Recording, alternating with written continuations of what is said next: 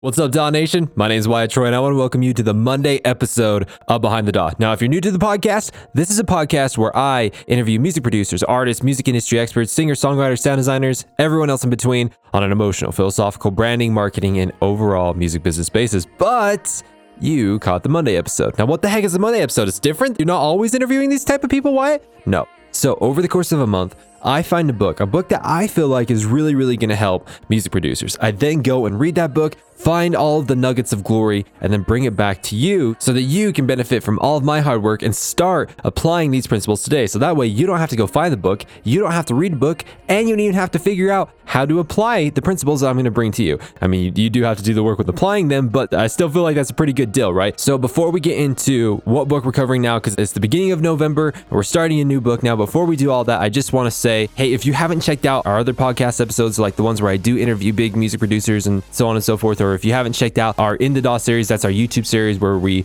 invite music producers to come and dissect their songs in real time. If you haven't checked those out yet, I would highly encourage you to do so, okay? So the last episode of Behind the DAW that we did with the big music producer was with Xilent that just barely came out last Friday. It was really, really, really good. A lot of people have been loving it. I would highly encourage you to go check it out. And then the last episode of In the DAW that we just released was with AU5, and that one was unbelievable. Like everyone always loves those kinds of episodes, even if they don't produce the same genre that AU5 does. It's just the way he explains things and everything is just so good. You can check out those in the DAW episodes on the Daw Nation YouTube channel, or you can listen to them on the podcast over here. Those are the 0.5 episodes. Okay, so like the last one was, I believe it was 64.5. That was the AU5 episode. So go ahead and check that out. Also, at the end of the episode, every single week we do a Daw Nation Weekly Citizen Award. So I keep my eyes peeled, keep my ears to the ground of someone that's doing really, really great things for Daw Nation, maybe commenting on this post or or leaving a review on iTunes or sending me a really great DM or this, that, and the other. So I'm going to be announcing the winner at the end of the episode, and whoever wins that award gets one of two things. They either get a free lesson with me, a free private lesson, or they can come and interview someone on the podcast with me, a big music producer, entrepreneur, music industry expert, so on and so forth. So with that being said, Daw Nation, what book are we going to be covering here in November? Well, this book is honestly there's like three books in my entire life that I can actually attribute to like these huge, gigantic shifts in my life that like completely that I can attribute to like this book changed my life. Every other book that I've read up to this point was like, man, you know, like, this is a really good book. There's some really good tidbits of information in here. But these three books I'm about to say, one of them is what we're going to be going over this month. But these three books I'm about to say is like, there's just so much beautiful information in there. It's just like it just blows you away. It's just like, oh my gosh, I can't believe there's this much knowledge and wisdom condensed into into one book. So the first one is the 10x rule, which is the one that we read for the very very first episode of the Monday episodes. The second one, which is what we're going to be going over today, uh, which is called The Traveler's Gift by Andy Andrews, and I'll go more into that in a second. And then the third book that absolutely changed my life was the Book of Mormon. So highly encourage you to read all of those. But one of the reasons why this book is so life changing is like what I mentioned. There's just so much knowledge and wisdom in it. But the second thing, this is kind of the mind blowing tactic that I don't see a lot of other people doing, which they totally should. And by the way, you should totally apply this tactic into your music, is that it incorporates the concept that humans are not very good at just taking in pure information, but we are extraordinarily good at taking in stories. So if you can combine really, really good information, really, really good wisdom, and tying it in with the story, it just sticks in your mind like crazy. And this is a testament to it because, you know, with the 10x rule, I'll probably read it a couple more times at least, but this is like the seventh time that I've read The Traveler's Gift. Like, it is so good. It's ridiculous, okay? So, inside of The Traveler's Gift, I'm going to tell the concept of the story really quick, but I just want you to know it's broken down to like seven different pieces, okay? Seven different pieces of knowledge and wisdom, so to say, okay? And so this is how the next couple weeks are going to go. This week, we're going to cover concepts one and two. Week two, we're going to cover concepts three and four. Week three, we're going to cover concepts five and six. And then week four, we're going to cover concept seven. Seven deserves its own week. I promise it's big, it's huge. We're going to, oh, it's going to, it's going to change your life. So for week one, we're going to cover concepts one and two. So before I talk about the concepts, let's talk about the context of the story. What the heck is this story even about the traveler's gift? What does that mean? So let me tell you what that means. So the context of the story is about this guy named David Ponder. David Ponder was a really, really successful businessman, but his company unfortunately got bought out. And then all of a sudden he found himself, you know, jobless. He had a wife and a 10 year old daughter, and he didn't take early retirement. You know, he's 46 years old. I guess in his area or, you know, like where he's at, no one was hiring 46 year olds in that position that he was working at. So all of a sudden, like, he's like scrambling to try and find a job, trying to find a new life, trying to do all this kind of stuff. And all of a sudden, he's working at a hardware store for like 10 bucks an hour. You know, he was making like 100K a year before. And so he's really, really, really struggling, okay? To the point where he's actually literally contemplating suicide so that his wife and his daughter can just take the life insurance money and then just live off of that. And so he just barely got fired from his job where he was making $10 an hour. Everything's going wrong. His daughter's sick. Him and his wife are fighting. This, that, and the other. He's struggling with all this kind of stuff. And what happens is that he just decides to go for a drive. And that's when he decides to end it. He decides to commit suicide and that's it. He really does feel like his wife and his daughter are going to be better off without him. And so he's driving really, really fast. He's going like 130 miles per hour, hits Patch Vice, and you know, he's just basically like screaming like, "Why God? Why me?" At which point he blacks out, and then he wakes up in an office. He's like, what the heck going on here? He's like, am I in the hospital? Am I dreaming? And then, you know, like there's these people walking around him and no one seems to be able to see him or anything like that, except for one person in the room. And so as the story evolves, this one man in the room notices him. And he's basically saying, like, hold on one second, I just gotta take care of stuff, then I'll talk to you. David's like, what the heck? What what are you talking about? What is going on here? And then he notices it's not cold outside anymore. When he tried to commit suicide, it's like the dead of winter. All of a sudden, it's summer outside, there's trees on the leaves, there's all this kind of stuff. He's freaking out. He's like, what the heck is going on here? And then finally, the guy basically tells him this. He's like, listen, you are what is called the traveler. God sees people in life, people that have immense potential, but are about to, you know, end it all. And then he gives them this gift. Okay, this gift to be able to travel through the ages and to receive tidbits of wisdom from people throughout the ages that could really, really help said person on their way. And then he kind of starts to realize, like, wait, where am I? Like, what time is it? Like, what day is it? And so what happens is that he then comes to find out that he's sitting in the office of President Harry Truman in 1947. And so he's just like, no, like, there's no way. And then, like, you know, he tests the evidence. And of course, he is, right? There's, you know, looking all around, trying to find stuff that's modern there's not, and so on and so forth, right? So he sits down and he's able to talk with Harry Truman. And so Harry Truman says, when you showed up just on the floor, you just appear on the floor. It's really creepy, actually. But when you just showed up on the floor, you kept saying, why me? Why me, God? And he, let me ask you, why not you? Why wouldn't God put you through those things? Why wouldn't God want you to go through these things so that you can become what you are supposed to be? And then, you know, President Truman goes on to say, it's like, you know, you got to realize that number one, it's like where you're at really isn't that bad. And number two, you are at because of your choices. Now, I'm going to get to this in a second. I'm going to have an asterisk. Make sure you can mentally see the asterisk coming on this concept right now, Daw Nation, because what I'm about to say is going to sound like it contradicts what our last Monday episode was about. I promise it doesn't contradict it, okay? I promise it's actually, they're two beautiful parts to a bigger whole, okay? But just roll with me on this. So, of course, Harry Truman says, You are where you have chosen to be. Everything up to this point is because of the choices that you made. Which, you know, David Ponder responds, He's like, That's not true. There is no way that this is my fault. I was really good to the company. I worked really, really hard. And then, you know, the buyout and everything was really unfortunate. That's not my fault. There's no way that this is my fault. To which President Truman replies, quote, You are where you are because of your thinking. Your thinking dictates your decisions. Decisions are choices.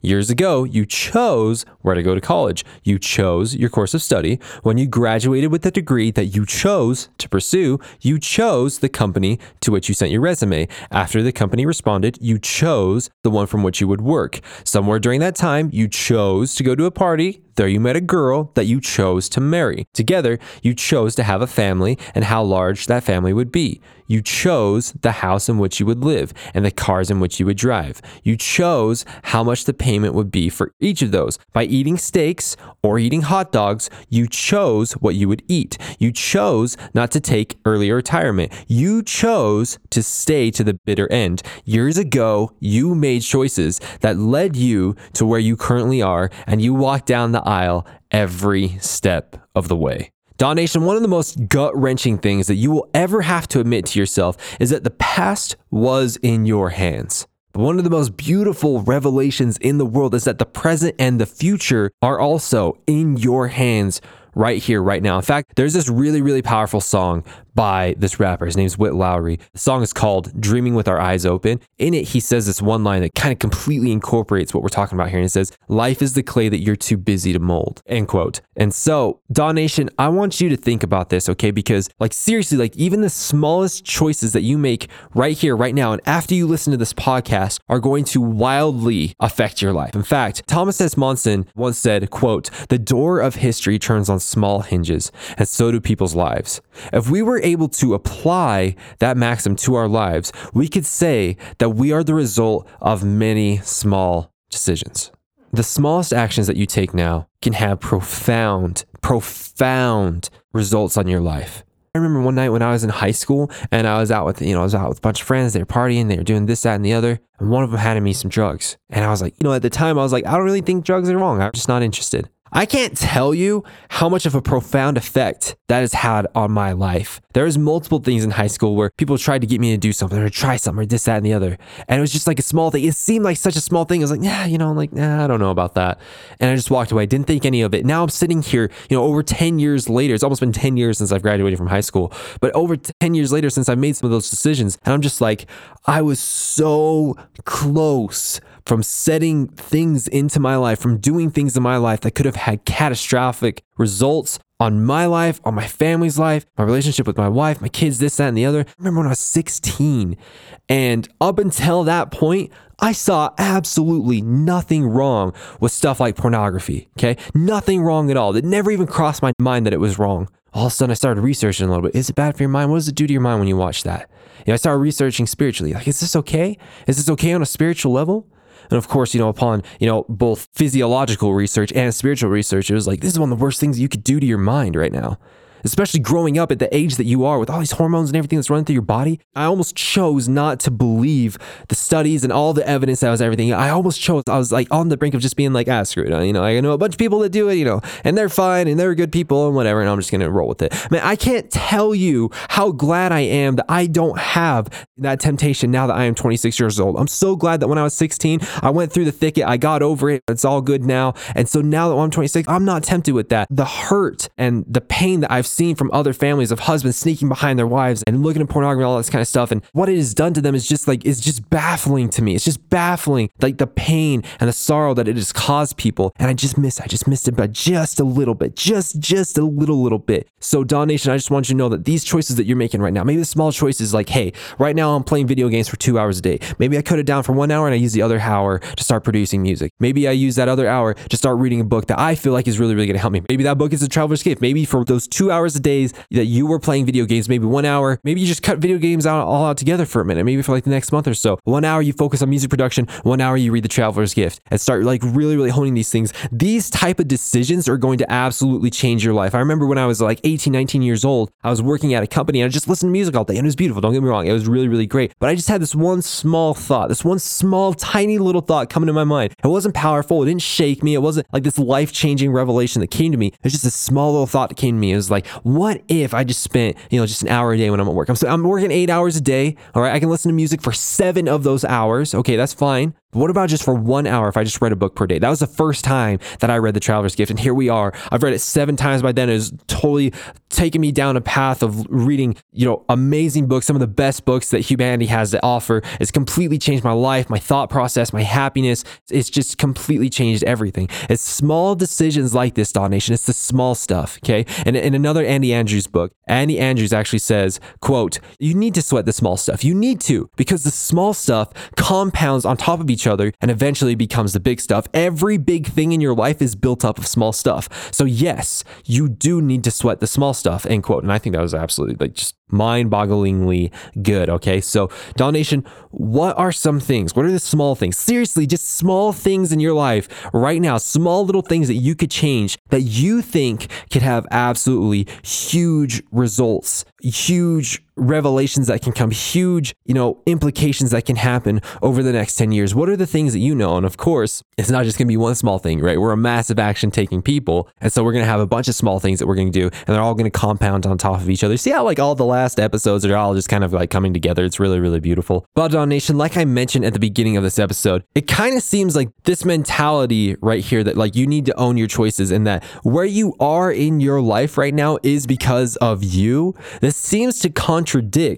what we talked about last week. Remember last week we were going over, you know, the certain concept that's taught in the compound effect where you need to own up to 100% of everything that has ever happened in your life, period, end of discussion, and the quality of the relationships that you have with other people completely rely on your shoulders and obviously, you know, last episode I completely tried to just obliterate that as much as possible. But, you know, now we're talking here, you know, this quote from President Truman, it seems like it's saying the opposite. But in fact, it's saying exactly what I was saying in the last episode. Remember that when it comes to choices and like, you know, taking personal responsibility for things that are happening in your life, you got to remember there are four different avenues with this, okay?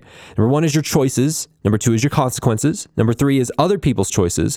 And number four is other people's consequences. And remember, out of those four things, only one of them do you have control over, which is your choices. Remember, you don't have control over your consequences. You can do things where the consequences are most likely going to happen, but you still can't control the consequences. It's a numbers game, right? When you eat healthy, you most likely are going to live longer. That's how that works. When you produce music more often than your other buddies, you are most likely going to become better than your other buddies. Of course, there's outliers and there's anomalies and stuff like that. I will fully admit that. But you got to remember, this is a numbers game, right? And so, what President Truman is saying here, what Andy Andrew talks about in this book, is in full accordance to that philosophy that he is completely and 100% focusing on your choices. You are where you are because of your choices. The consequences that follow happened because of your choices. The consequences may not always be what you want, but remember,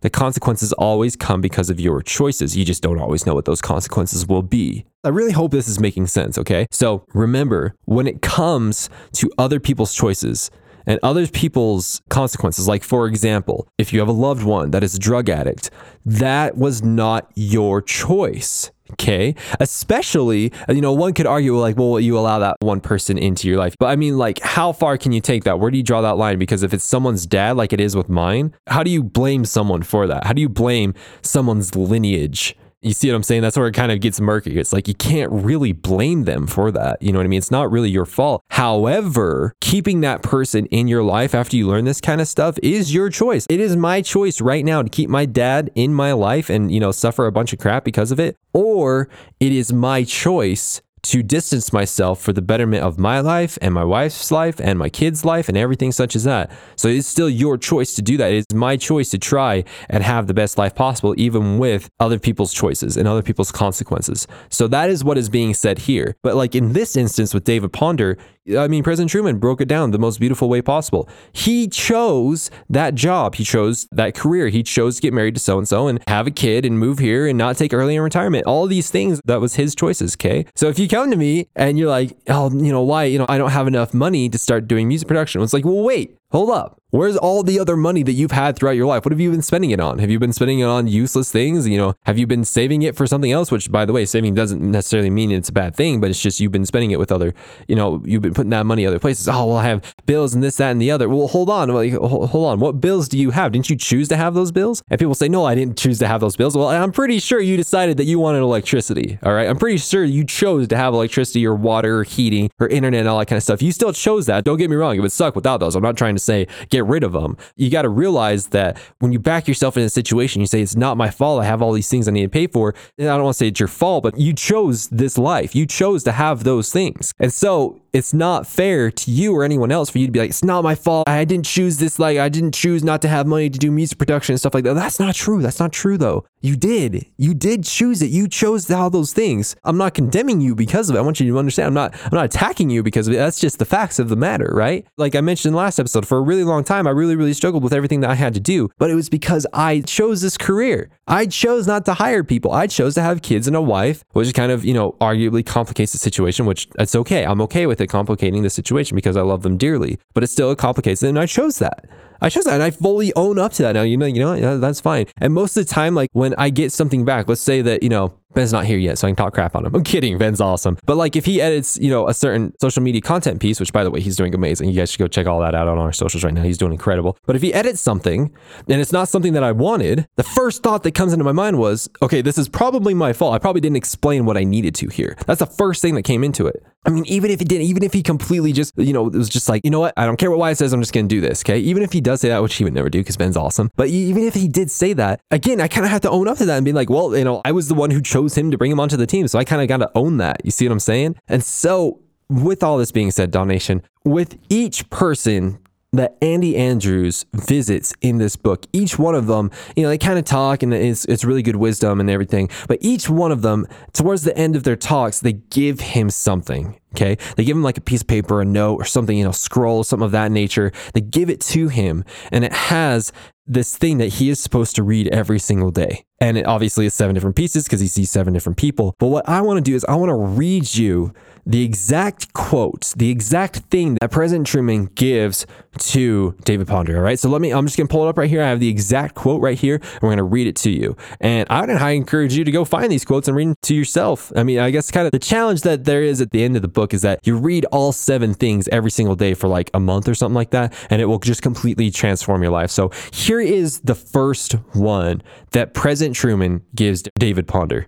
So this says, quote, from this moment forward, I will accept responsibility for my past. I understand that the beginning of wisdom is to accept the responsibility for my own problems, and that by accepting responsibility for my past, I free myself to move into a bigger, brighter future of my own choosing. Never again will I blame my parents, my spouse, my boss, or other employees for my present situation. Neither my education nor lack of one, my genetics, or the circumstantial ebb and flow of everyday life will affect my future in a negative way. If I allow myself to blame these uncontrollable forces for my lack of success, I will be forever caught in a web of the past. I will look forward. I will not let my history control my destiny. The buck stops here. And by the way, side note, what he means by buck, it means like an elk or a deer, right? Basically, it refers to like the buck stopping walking right now. I don't really know why he uses this, but that is what he is referring to. Going back to what he was saying, I accept responsibility for my past. I am responsible for my success. I am where I am today, mentally, physically, spiritually, emotionally, and financially because of the decisions I have made. My decisions have always been governed by my thinking. Therefore, I am where I am today, mentally, physically, spiritually, emotionally, and financially because of how I think. Today, I will begin the process of changing where I am mentally, physically, spiritually, emotionally, and financially by changing the way I think. My thoughts will be constructive, never destructive. My mind will live in the solutions of the future. I will not dwell in the problems of the past. I will seek the association of those who are working and striving to bring about positive changes in the world. I will never seek comfort by associating with those who have decided to be comfortable. When faced with an opportunity to make a decision, I will make one.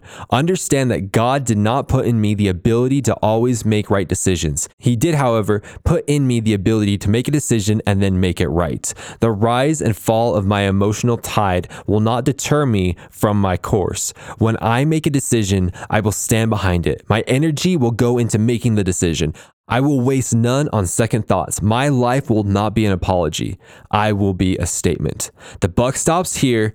I control my thoughts. I control my emotions. And the future, when I am tempted to ask the question, why me? I will immediately counter with the question, why not me? Challenges are gifts, opportunities to learn. Problems are the most common thread running through the lives of great men and women. In times of adversity, I will not have a problem to deal with. I will have a choice to make. My thoughts will be clear. I will make the right choice. Adversity is preparation for greatness. I will accept this preparation. Why me? Why not me? I will be prepared for something great. I accept responsibility for my past. I control my thoughts. I control my emotions. I am responsible for my success. The buck stops here. Now, gosh dang it, Daw Nation, that is deep, that is profound. I really hope this really, really resonates with you on a very, very, very, very deep level. Okay. Again, this completely, in my opinion, correlates with everything that we talked about last week. Last week, I was countering the thought that you can control your consequences, other people's choices, and other people's consequences. But again, the only thing that you can control is your choices. If you control your choices, you can control the the most likely outcome that certain circumstances will happen in your life okay? This is the best way to live by accepting that you can control your choices. And you can you control your choices today. Daw Nation that was the first concept with the traveler's gift. And now we're getting into the second concept. Now we're going to go into the second concept, which is equally as profound. Okay. So now to kind of set the story, basically, after he reads this piece of content, this note that Harry Truman gives him, he's immediately teleported to the next place. And so the next place that he is sent to, I think, is around like 2000, 3000 ish BC. And he's put in this position where there's a bunch of people, again, like none of them can see them. They're all like dressed in the ancient world and like ancient Israel, so to say. And so, you know, there's this big big commotion. There's this big crowd. And so he kind of works his way through the crowd and he, gets up to the very front of the crowd where there's these two women and a king. And these two women, one of them is holding a baby. And so basically the story is, is that there's these two women that are living in the same house. I believe as like slaves. I'm pretty sure slaves was a thing back then, or as a as a concubine. I don't know, whatever was common for that era. Definitely not okay now, but you know, for that era it was common. Anyways, so these two women, you know, both of them just barely had babies. And so one of them, one of the women, rolled over on her baby and killed the baby and so in the middle of the night, she took her dead baby and went and replaced it with this other woman's baby and then took the live baby and said it was hers, right? And no one knows which one did that. The, the, one woman is saying it was the other woman, the other woman was saying it was the other woman, and so on and so forth, right? And so, you know, there's this one living baby now, and both of them saying, no, that's my baby, that's my baby, so on and so forth. And so the king that they are arguing to, or, the, or that they're arguing in front of, says, bring me my sword. And so this king brings the sword to them and he says, Bring me the baby. I'll cut the baby in half and each one of you can have a half. Of course, the true mother of the baby was like, No, don't do it. Listen, she can have it. It's fine. Just keep my baby alive. Don't hurt it. And of course, the other woman who wasn't the mother that was the liar was like, Yeah, do it. Whatever. I've already lost my child. Let's just, you know, whatever. Of course, the king puts the sword down and says, That was never my intention to harm the child. I knew that the mother of the baby was going to kind of step up and be like, Yes, this is my child. And I just want the best for him. And you just make sure it's okay. So then, of course, the whole crowd was like, Wow, plot twist, you're a genius, Mr. King. Way to go. At which point the king starts walking off and kind of looks at David Ponder and was like, yo, come come on, we gotta talk and stuff. And so they uh, went behind in his, his like private quarters and whatnot. And so now he's like, you know, the king kind of looks at him. He's like, do you know who I am? And David was like, yeah, I actually do. This is crazy. I actually recognize the story. You're King Solomon from the Bible. And so King Solomon and him start talking. And so before we kind of start talking about the specific concept that is going to be really prevalent with what David Ponder learns from King Solomon is that everyone that is listening that is listening to Daw Nation, I can I'd put good money on this. Every single person that is listening right now, you know, you can't deny this undeniable truth. And the undeniable truth is that everyone eventually someday will have to go through absolutely horrific things. All right. We will enter into turmoil. It will be some type of disaster. In fact, in another Andy Andrews book, which we're going to cover uh, next year, early next year, it's called uh, The Noticer. But he says this he says, quote, everyone in the world is heading for a disaster, in a disaster, or just barely coming out of a disaster, end quote. But the topic, the question is, if this is true, and this is just kind of a normal part of life that, you know, we're kind of always surrounded by disasters and, you know, we can't really escape it. It's kind of a depressing thought, unless unless you know how to leverage the disaster. What if you could leverage the disaster? What, uh, what if you could overcome the disaster? What if you could have avoided the disaster altogether? In fact, what if it's the opposite of a disaster? What if it's a gigantic blessing? What if you could learn how to leverage the blessing better, notice the blessing better, have more blessings? What if that was the case? What if that was a thing, right? To which I have another direct quote from the book. So, this quote, David Ponder is talking to Solomon, and Solomon you know, is saying that like you need to be prepared for when these disasters come or even when these blessings come. Mostly disasters, but you need to be prepared for these. To which David Ponder says, quote, How do I prepare for something when I don't know A, what it is, or B, when it will happen? Solomon was quiet. Sir, David said a bit louder. He was becoming exasperated. Look, he began again, I'm serious. How do I prepare for an uncertain future? To which the king said simply, Seek wisdom. David came close to rolling his eyes. Maybe I'm not too smart, he said, but I'm not catching on here. Okay, let me ask you this How do I seek wisdom? And then the king says, The answer I have for you will not quell your frustration with me. My answer is to seek wisdom. David's mouth dropped open. He shook his head and was about to speak when King Solomon interrupted him. David, he said, you have a condition common to most people. You hear, but you do not listen. Seek wisdom. Seek wisdom. Wisdom waits to be gathered. She cannot be bartered or sold. She is a gift for the diligent, and only the diligent will find her. The lazy man, the stupid man, never even looks. Though wisdom is available to many, she is found by few. Seek wisdom, find her, and you will find success and contentment. So, if there's one thing that I've learned about from all my trials, from talking to a bunch of people from the music industry, successful people, reading these, all these kind of books and all that kind of stuff, there's one thing that I've kind of seen this one underlying thread between all of them. And that is that every single thing in this world, every single thing, every single problem, every single concept, every single everything, every single thing is figure outable. There is nothing that we can't figure out as a human race. Okay, this kind of goes back to the AU5 behind the DAW episode when we were talking about the potential of humanity. The potential of humanity is limitless. We haven't even scratched the surface of what humans can do. And so when someone ever tells you that like there's uh, you know your, your your problems are too complicated, it's too complicated. There's no way you can figure. Oh, that question you shouldn't even ask that question. It's just too complicated. It's a bunch of crap. It's a whole bunch of crap. Everything, everything is figure outable. Okay. Now, Daw Nation, there are many, many, many, many, many, many ways that you can seek wisdom. Okay. And King Solomon does go over a couple of them in the book, but the biggest one that he talks about, and by the way, if you don't have this in place, this this concept that he's going to be talking about, if you don't have this in place, you know, like trying to just bring wisdom in your life in general actually is going to be bottlenecked. It's actually not going to work that well because you have to have this one concept set in place. And this is something I can absolutely testify to. And I'd be happy to go into more detail here in just one second. But I got one more quote from the book. Okay. I'm going to quote this and it talks about this specific concept. You need this specific concept concept in place in order to not only gain more wisdom, but to gain more wisdom and to retain the wisdom that you have. Okay, so let me go ahead and uh, read that to you right now. At which point, you know, King Solomon asked David this question, and he says, "quote Do you have a child?" And David says, "You know, of course I do. I have a 12 year old daughter. Sorry, I said 10 year old at the beginning of the episode. My bad. He has a 12 year old daughter." The king said, "Are you concerned about the children with whom your daughter plays?" David then says, "Yes, of course." Solomon turns quickly and said, "You say of course. Why?" David says, "Well." I say, of course, because my child's friends have such a huge impact on her. And I mean both good and bad. We've noticed that when she is around good, respectful children, we very rarely have a problem with her behavior. But occasionally, she'll mix in with the wrong group at school, and her mother and I have to deal with the consequences at home. To which Solomon asks him to kind of explain what he means by consequences.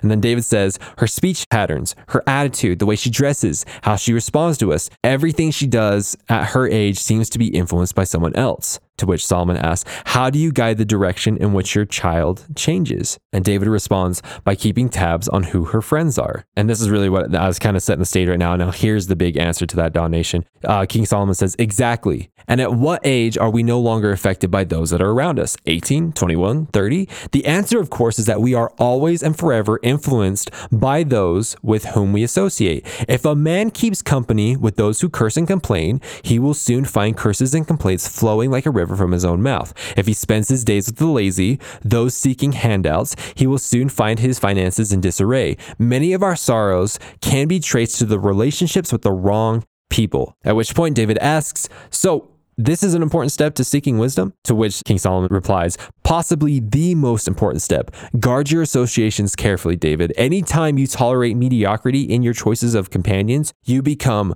more comfortable with mediocrity in your own life. If a lazy man isn't an irritation to you, it is a sign that you have accepted slothfulness as a way of life. Now, King Solomon goes on to talk about the people that he keeps closest to his life, you know, like his commanders, his counselors, is this, that, and the other. David kind of just soaking all this in, then says, quote, You are the wisest man in the world, and obviously the richest. Yet you said you keep counsel with those other men. Why? Solomon replies, Only a fool refuses the counsel of wise men. There is safety in counsel. Sensible instruction is a life giving fountain that will help you escape all manner of deadly traps. Find a wise man, a person who has accomplished what you wish for in your own life, and listen closely to his words.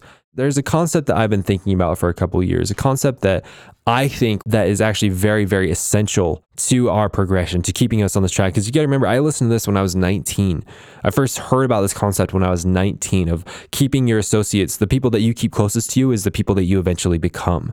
So I've been thinking about this for a very, very long time, I guess seven years at this point. And really, what I've come to realize is that I really think that it's worth keeping about five people around you every single time, kind of like your own personal counsel, if you will. These five people that you really truly wish, you know, like you love what they're doing, you think they're amazing, they're great people, they have the attributes that you want, this, that, and the other. And by keeping them around and by associating with them, you become them. You start to gain the attributes in them that you see that you want. Here's a really good example. Around the time that I was reading this book, it was right when my sister got married. Remember Dr. Sister? Yep, she's a doctor. Yeah, so Dr. Sister just got married to Dr. Husband. Okay, so they're both doctors. Fantastic. High five. Anyways, so her husband, Russell, he's a fantastic guy, by the way. He's amazing. But I noticed something about him. He was so smart. He was so smart, but not not just like any kind of smart. He wasn't, he, he can just, you know, he wasn't just like able to understand things, but he was able to understand and then explain them to people. Every time I talked to him, I was just like, you are so freaking smart.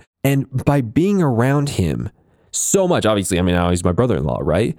By being around him and and getting to know him more, it made me want to be more like him. All of a sudden, I started noticing it's like, man, Russell is always telling me all these really cool thoughts and keeping up with this, that, and the other. I got to do this too. They didn't live in Utah, they lived in Vegas. Every time I go down to see them, I would you know, I'd be like, I got to prepare for this. I got to study up on this, that, and the other. I got to find some really cool facts that I know that he doesn't know. I got to bring this information to him, this, that, and the other. You know, most of the time when I brought it, brought it up, he's like, oh, yeah, I already know about that. And I'm like, gosh, dang it. But eventually I got him. I'd tell him stuff. I was like, yeah, I got you. I got you. I told you something you don't know, you know. And so by keeping them kind of like in this kind of close mental counsel, it helped propel me forward to become the person that I really wanted to be. There was another person that I really kept in my life. His name is Chase. He's one of my best friends in uh, high school. Chase was so emotionally intelligent. He was able to look at his emotions, understand what he was feeling, and then be able to describe it. That was something that I wanted so bad to be able to not just feel like this huge disarray, this huge mess inside of me, and just kind of kind of like flounder like a little fish and freak out, but actually feel something inside, acknowledge it, and then know how to proceed forward to work with it that's what I wanted. That's what Chase could do. So I put him in my mental counsel, right? As time comes on, you know, people come in and out of your mental counsel. But one of the people right now, which is like, you know, a gigantic shocker, right? That is in my personal counsel right now. AU5 is in my personal counsel right now. That's why we went and did a mastermind. Okay. Is because he is actually someone that like I really, really look up to. He's, he's so freaking intelligent. He's so talented in so many different ways. It's like, man, he is someone that if I know if I hang out with, I know if I keep my life, I can become like him in a good way, still being my own person, right? But still, like, you start to see their great attributes and you start to desire those great attributes, right? Counted to everything that we've been talking about, which, by the way, another person that I really feel like is in my close counsel is obviously people on my team, but also Crywolf. Crywolf is a really, really good friend that I feel like, you know, like I keep him close because I really like a lot of the things that he is doing. To the contrary of what we're talking about, I have allowed people into my life that aren't like this, that were not living the way that I wanted to live. And it drug me down like crazy. One of my really good friends in high school, I'll just, I'll just, you know, leave him unnamed for right now, but one of my really, really good friends in high school had so much freaking potential, but he was so ridiculously lazy. And he complained all the time and he was always putting the blame on other people for where he was you know, like on a Saturday. You know, I'll have fun and whatnot, but I was like, you know, I got to get ready for Sunday. I got, I got to get ready for the end of the week. You know, I got to get this and that done. I want to progress. I want to do this, that, and the other. Or Saturday, you know, as soon as he got out of school on Friday, he was done. Period. End of discussion. No homework, no nothing. He wasn't even thinking about it till Monday. And you sat there and played video games all weekend. Again, there's nothing wrong with video games. It's the over consumption of video games, which is the problem. Which in this case was there was massively an overconsumption. But I noticed that the more I hung out with him, the more I tended to be like him. The more I was just like, you know what? My friend's doing this on the weekend. Why am I doing this other thing? Why can't I be doing what he's doing? You know what? You know, my one buddy does this. I started notice I started saying things the way that he said. I started joking the way that he did this, that, and the other. And it's it was really, really, really hard. But then I noticed that when I stopped doing that, when I moved away from that, that's when the magic started to happen. You see what I'm saying? That's when I started bringing better people into my life and all that kind of stuff. And it was hard because he was still my friend. I, I couldn't deny that we had some good times. But you got to remember is it a good choice or is it the best choice? Because you only got one life. You want to have a good life that's based off good decisions or the best decisions? Me personally, I want the best decisions. So, Daw Nation, be very careful with who you keep into your life. And by the way, the people that you keep into your life could also be translated into the music that you listen to, the podcasts that you listen to, the books that you listen to, you know, the comedy that you listen to, the entertainment that you bring into your life. All these things are kind of like your, it's still kind of part of your personal counsel, right? So if you're listening to Behind the Daw every single week and you're getting this type of information, it's really, really helping you. I would highly encourage you to keep listening to this. I mean, obviously, I'm a little bit biased, but seriously, if you are getting value out of this, then the value that you're getting out of this is much better than you going and wasting your time doing something else where you're not getting as much value. I can already guarantee that if you've been listening to this podcast since like the 10x episodes, that you're already seeing a huge shift in your life and your mentality. It's because the people that you hang out with, even just listening to, you know, if I'm with you on a run right now, I'm with you in the car right now, wherever you are, it's having a profound impact on your life. So, Daw Nation, wrapping this all up, everything that we've been talking about, I have one final quote from the book. In this instance, it's a scroll like an ancient scroll that is given to David that he reads that has you know, kind of this piece of information that he reads and he teleports to the next place, right? So in this final thing, this is the final written scroll that King Solomon gives to David Ponder about seeking wisdom. Okay, so I'm going to quote it right now. I will seek wisdom. Knowing that wisdom waits to be gathered, I will actively seek her out. My past can never be changed, but I can change the future by changing my actions today. I will change my actions today. I will train my eyes and ears to read and listen to books and recordings that bring about positive changes in my personal relationships and greater understanding of my fellow man. No longer will I bombard my mind with materials that feed my doubts and fears. I will read and listen only to what increases my belief in myself and my future. I will seek wisdom. I will choose my friends with care. I am who my friends are. I speak their language and I wear their clothes. I share their opinions and their habits. From this moment forward, I will choose to associate with people whose lives and lifestyles I admire. If I associate with chickens, I will learn to scratch at the ground and squabble over crumbs. If I associate with eagles, I will learn to soar to great heights. I am an eagle. It is my destiny to fly. I will seek wisdom. I will listen to the counsel of wise men. The words of a wise man are like raindrops on dry ground. They are precious and can be quickly used for immediate results. Only the blade of grass that catches a raindrop will prosper and grow. The person who ignores wise counsel is like the blade of grass untouched by the rain, soon to wither and die. When I counsel with just myself, I can make decisions only according to what I already know. But by counseling with a wise man, I add his knowledge and experience to my own and dramatically increase my success.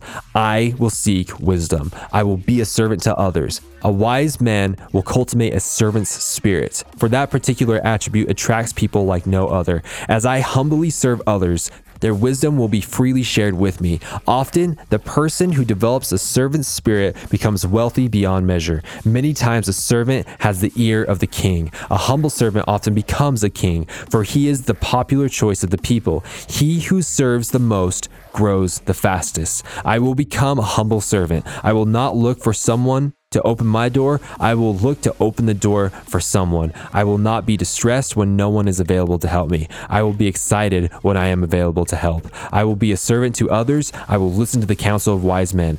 I will choose my friends with care. I will seek wisdom. So, Daw Nation, I really do hope after listening to this episode, number one, that you are going to take responsibility for your choices. And number two, you are going to seek wisdom. Okay. So, with everything that we've been talking about today, I got a question for you. A question that I want you to comment below or to send me a DM, send me an email, do something. I want to hear from you about this. Okay. But the question is who do you keep as your close associates? And why do you keep them? Who is your personal counsel and why do you keep them as your personal counsel? This will be really, really great for you because this will examine, this will kind of force you, you know, introspectively to see like, yeah, who is my counsel? Do I have the best counsel right now? If you look at your personal counsel that you have right now and you genuinely do not feel like they are the right counsel, then tell me that. Say like, you know what, why I've looked over it and I just feel like I don't have the right people in my life. And that is okay to say. That's completely fine, okay? So that is the question that I have for you, and I'd love to hear from you. And then finally, we're at the end of the episode now. Make sure to come back next week. We're going to be going over more topics from the Traveler's Gift. Again, this book is just so freaking good. It's so full of information. But before we head out, we got the Daw Nation Weekly Citizen Award. Okay, so this this award, this is really, really beautiful because this has to do with the last episode where I was very, very vulnerable and really went out on, on a ledge to kind of talk about my personal experiences. And so uh, this is in the form of an Instagram story. It was actually spread over three different stories. And I really want to read to you right now who that was from and what they said. So this week's winner is Martin Music. All right. And he sent again, he tagged me in this Instagram story talking about the last episode of In the Daw, the one that is labeled Do You Control Your Life? And he said this quote, I've been a fan of Behind the Daw for a while now, and I love listening to the podcast regularly, especially these Monday episodes. Generally, it's pretty music producer focused, but this latest one is applicable to pretty much everyone, and I highly recommend that everyone listens to it. It's confronting, but it's amazing, and the fact that Wyatt is able to be so vulnerable during it shows incredible strength and how much he really cares about the topic, and I honestly applaud him so much for doing so. I'm incredibly thankful and grateful to have never experienced any type of physical or intensely emotionally abusive relationship, but I can still absolutely agree with everything that the man says in here. I've started to really understand that the only thing that we can control are our own choices and that we can't affect anyone else's choices or what happens to us. We can only affect how we react to these things. This podcast episode is real, raw, emotional, and something that I truly believe everyone needs to hear. Whether you understand the concepts in it or not, go and listen to it, but make sure you're in an environment that you feel comfortable when doing so. Thank you again to Wyatt for putting together this episode and being able to be so vulnerable for all of your listeners is truly an incredible and powerful thing. I love you all. Take care of yourselves out there. And remember that the only things that you can control are your own actions and choices and nothing else. Dude, Martin Music, thank you so much, man. I really, really, really, really, really, really, really profoundly appreciate that, man. And with that, you have won the Daw Nation Weekly Citizen Award, which is awesome. So if you want a private lesson from me, or if you want to come and co-host with me on a show, you know, interview a big music producer, a music industry expert, so on and so forth. If you want to do that, go ahead. Uh, we'll get in contact over Instagram DMs. I know we've been talking over there. So thank you so much, Marlon Music and Daw Nation. Thank you so much. All right, and remember, we're coming to the end of the year now. So if if you win multiple Daw Nation Weekly Awards,